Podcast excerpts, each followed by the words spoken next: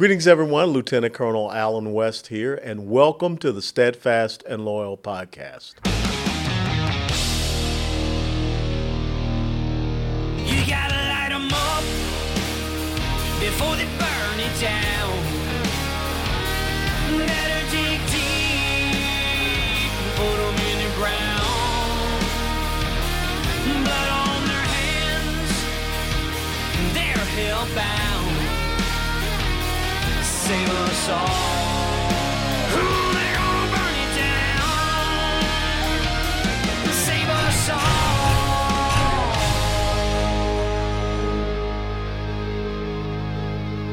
Before they burn it down.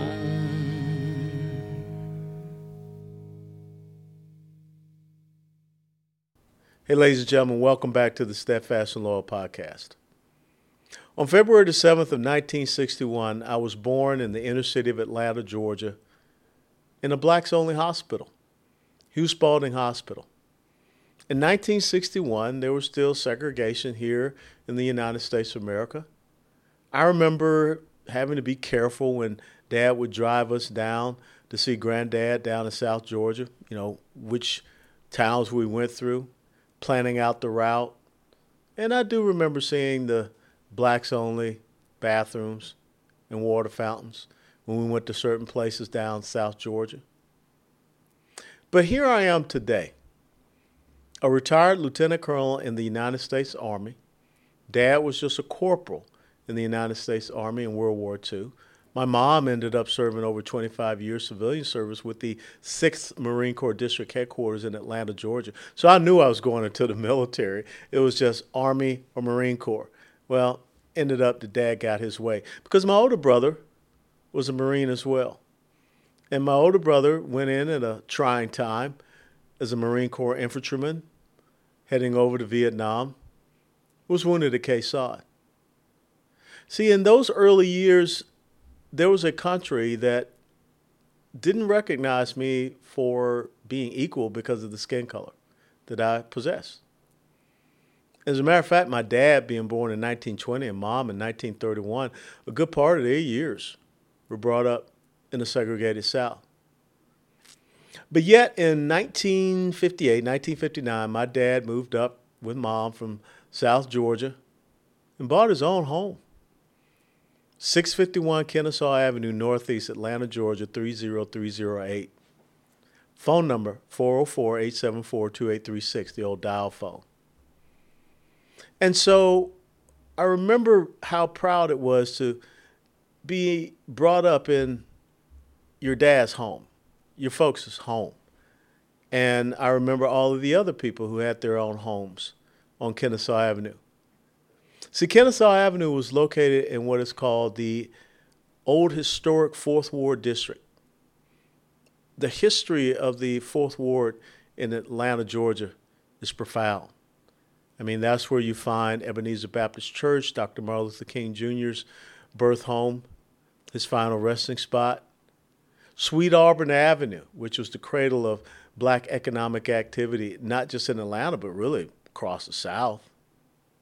Butler Street Y M C A, where I learned to swim and play basketball, was one of the historic black Y M C As. And, of course, Hughes Spalding Hospital, as I said, the hospital where I was born, which was therefore only blacks. It is now a children's hospital. It's still part of the Grady Memorial Hospital system. But I remember growing up and seeing black-owned businesses, doctors' offices, lawyers' offices. You know, the Bronner Brothers, the hair products that they made, it was cradled right there, headquartered on Auburn Avenue. See, we were taught, as I grew up, that America was a great place for the equality of opportunity. And the key thing that you needed to have in order to be a part of that equality opportunity of opportunity was a good quality education. That's why my parents made the decision that I would go to the small private Catholic school. We grew up in a United Methodist Church, Fort Street United Methodist Church, which is right on Boulevard Avenue. But at the intersection of Boulevard and Auburn Avenue was a place, Our Lady of Lourdes Catholic School. At the time, it was the largest black Catholic parish in the city of Atlanta. And that formed a foundation for me, those first seven years. And then I went on and two years at the Marist School, which was way out, Shamley-Dunwoody Road. And that put a lot of stress on me. So I ended up transferring and finishing my last three years of high school at Grady High School, right there located in my community. Of course, now it's not Henry Grady High School anymore. It's Midtown, because the woke people got to him because, you know, Henry Grady was a white race, supremacist, racist, whatever. He was a newspaper owner, the father of the Atlanta Journal-Constitution, but we won't go there. But what is really disconcerting for me is that I was born in the inner city of Atlanta, Georgia, nineteen sixty-one, in a blacks-only hospital. I experienced some early years of segregation. Of course, like I said, going down and visiting grandma and, and grandpa and uh, Ma Dia and everybody. But today, I'm a retired lieutenant colonel from the United States Army. Dad was just a corporal in World War Two in the Army. Mom, as I said, she was a civilian servant, sixth Marine Corps District Headquarters in, in Atlanta. I knew that I was going to be one of the two, a soldier or a Marine. Dad won out. My older brother was a Marine in Vietnam. I ended up becoming a member of the United States House of Representatives from Florida's twenty-second Congressional District, a district that at the time, in two thousand ten when I was elected, included the highest per capita income zip code in the United States of America, Palm Beach Island. I remember sitting down and having meetings, having dinner, sharing thoughts and perspectives, learning, being mentored by a guy named Rush Limbaugh, or getting a chance to meet and speak with another constituent of mine, that was Ann Coulter. And then, of course, after coming out of Congress in two thousand fourteen, I moved here to Texas, and I had the opportunity of being the chairman of the largest state Republican Party in the United States of America, the Republican Party of Texas, a Republican Party that was founded on Independence Day of eighteen sixty-seven by one hundred fifty black men. twenty white guys were there too, but one hundred fifty black men. And now I'm sitting here with my own podcast. I have a bachelor's degree, two master's degrees. I'm married to a woman with a bachelor of science degree, a master's in business administration, a P H D. I have two daughters, both of them highly educated. I mean, you know, one, my oldest, Aubrey, a bachelor's and two masters. My youngest, Austin, an associate's, a bachelor's, bachelor's, and a master's.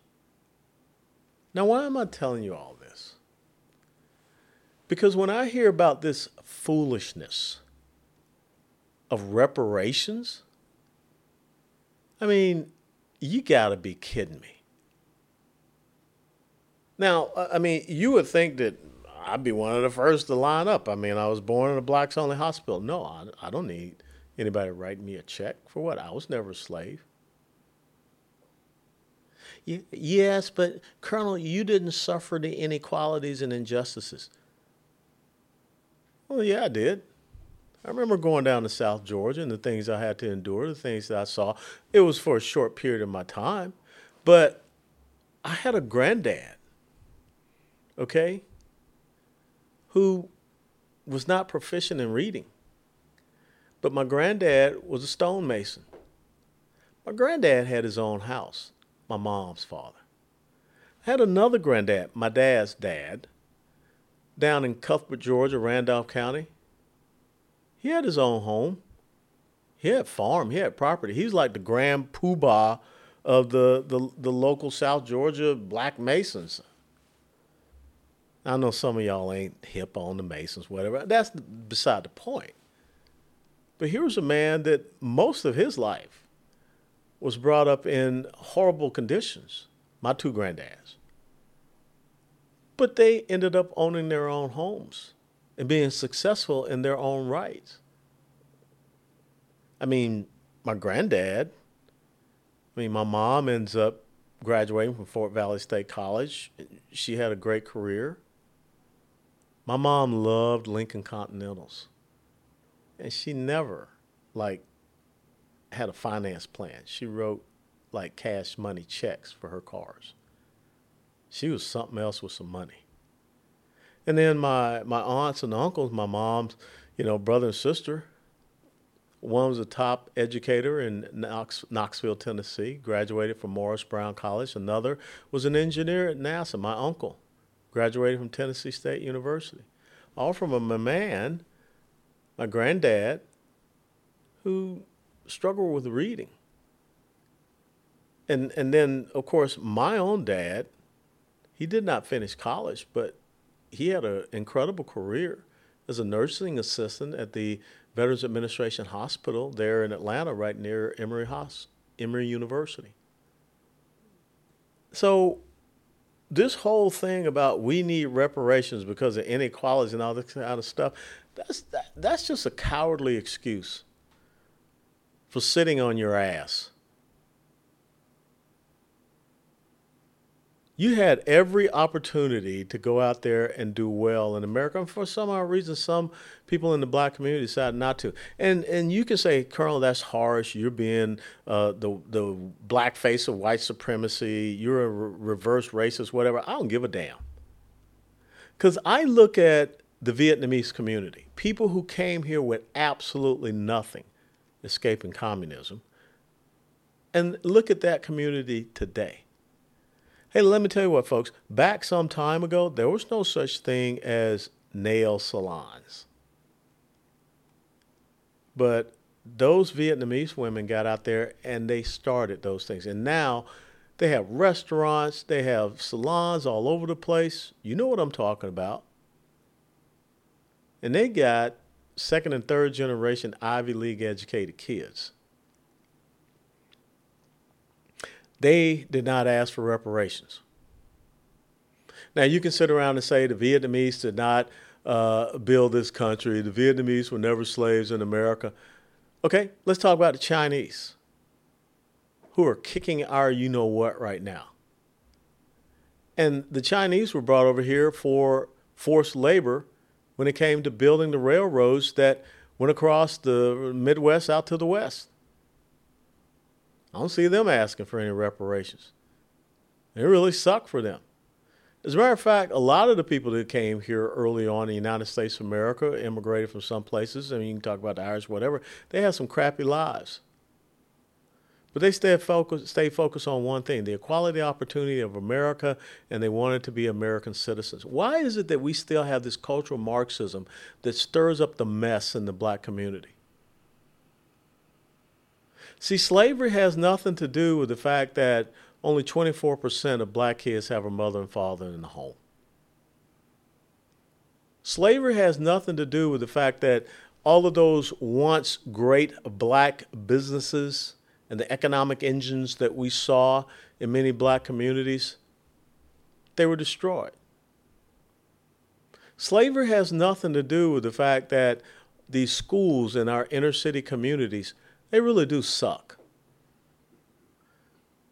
I mean, for white massa now to come out and say, you know, math is racist, you can't figure out two plus two, uh, no.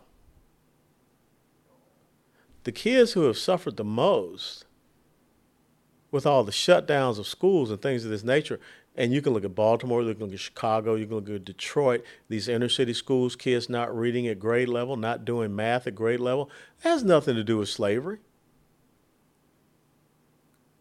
The black on black violence that we see happening all across this country in inner city communities, the gang violence that we see, that has nothing to do with slavery. And no amount of money being given to you by white massa man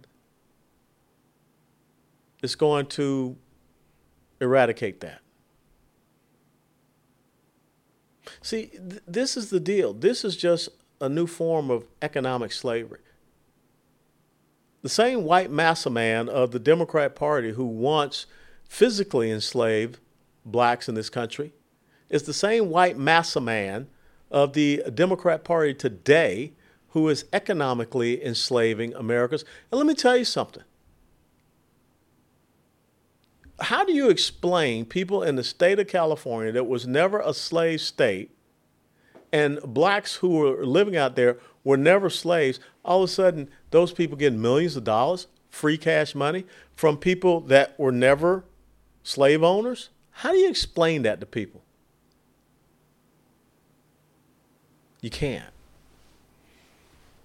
But the only way that you can perpetuate that foolishness is with people that have such low self-esteem, such low drive and determination, that they feel they're entitled to something that they're really not entitled to. I'm like four points away from a perfect credit score. Why should I be subsidizing someone that has a low credit score? I've worked hard over these years. I've done everything that you thought was right to get this credit score. I've owned homes ever since I got back from Operation Desert Shield, Desert Storm in nineteen ninety-one. Our very first home was in Manhattan, Kansas.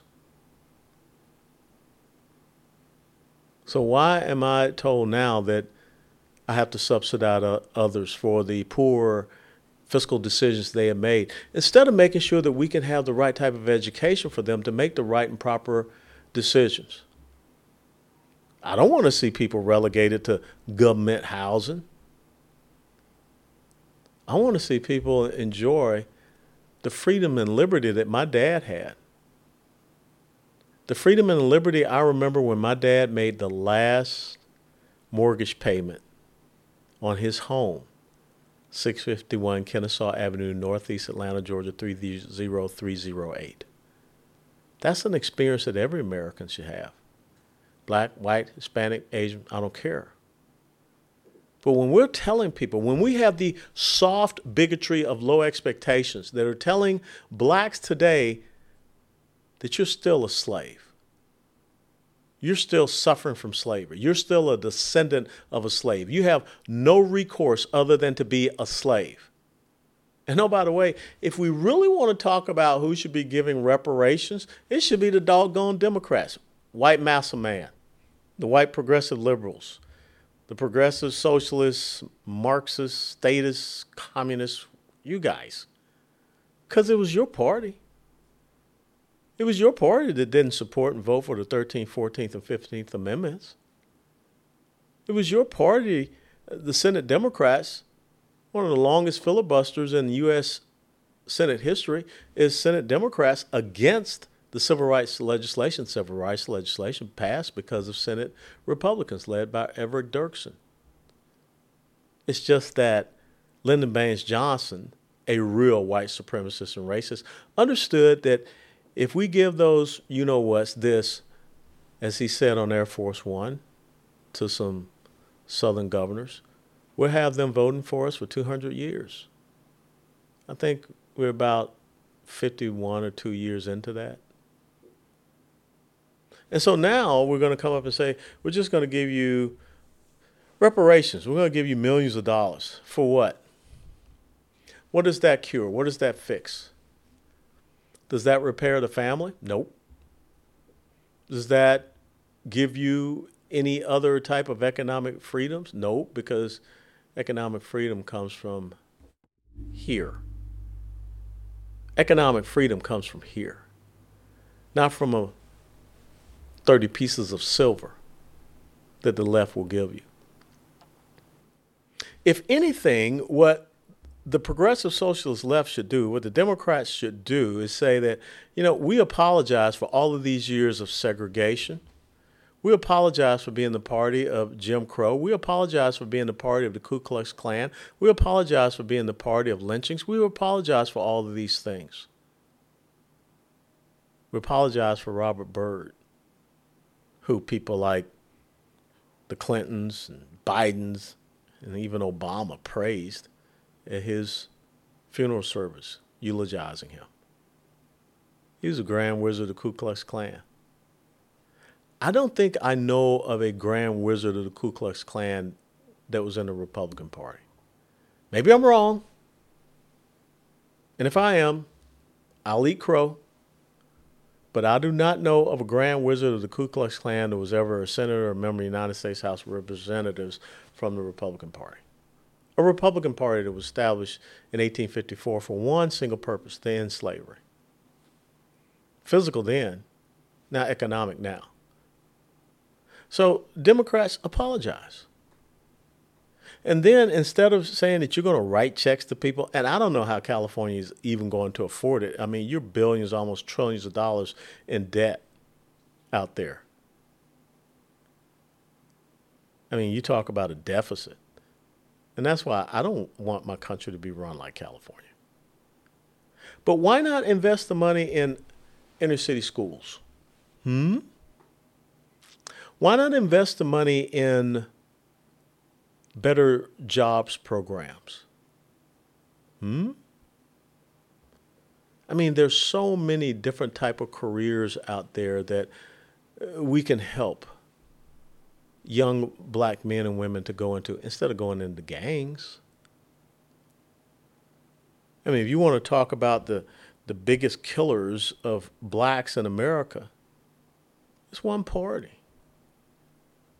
And you think that you can just write a check to somebody and erase that? I mean, Margaret Sanger was the biggest white supremacist and racist around. I mean, she founded Planned Parenthood for the whole reason of eradicating blacks, you know, those undesirables and human weeds. Since Roe v. Wade, nineteen seventy-three, upwards of twenty million black babies murdered in the womb. That's your party. But I guess you think that if we just write a check, everybody's going to forget it. Yeah, you know, hey, hey, hey, look at what we gave y'all. Come on. We got to be smarter than this. And we got to stop listening to these charlatans out there that we have elevated into, quote unquote, positions of power within the black community. Because they're just paid off by white massa man anyhow. No, I, I I I don't need a check from anybody, except for the people that I work for. Happy to get a check for them because that's in reward for my labor and my production. But to get a check from someone for doing absolutely nothing, that's tyranny. Because that money is being taken from someone else, the product of their labor, to give to someone else for no other reason than political power. So stop with this reparations talk. Stop falling for this thing. At some point in time, you got to sit down and say, who has been in charge of the most deplorable situations in the United States of America? I think you'll find out who. But yet those are the exact same people that are saying now that we're just going to write you a check so you can forget it's us.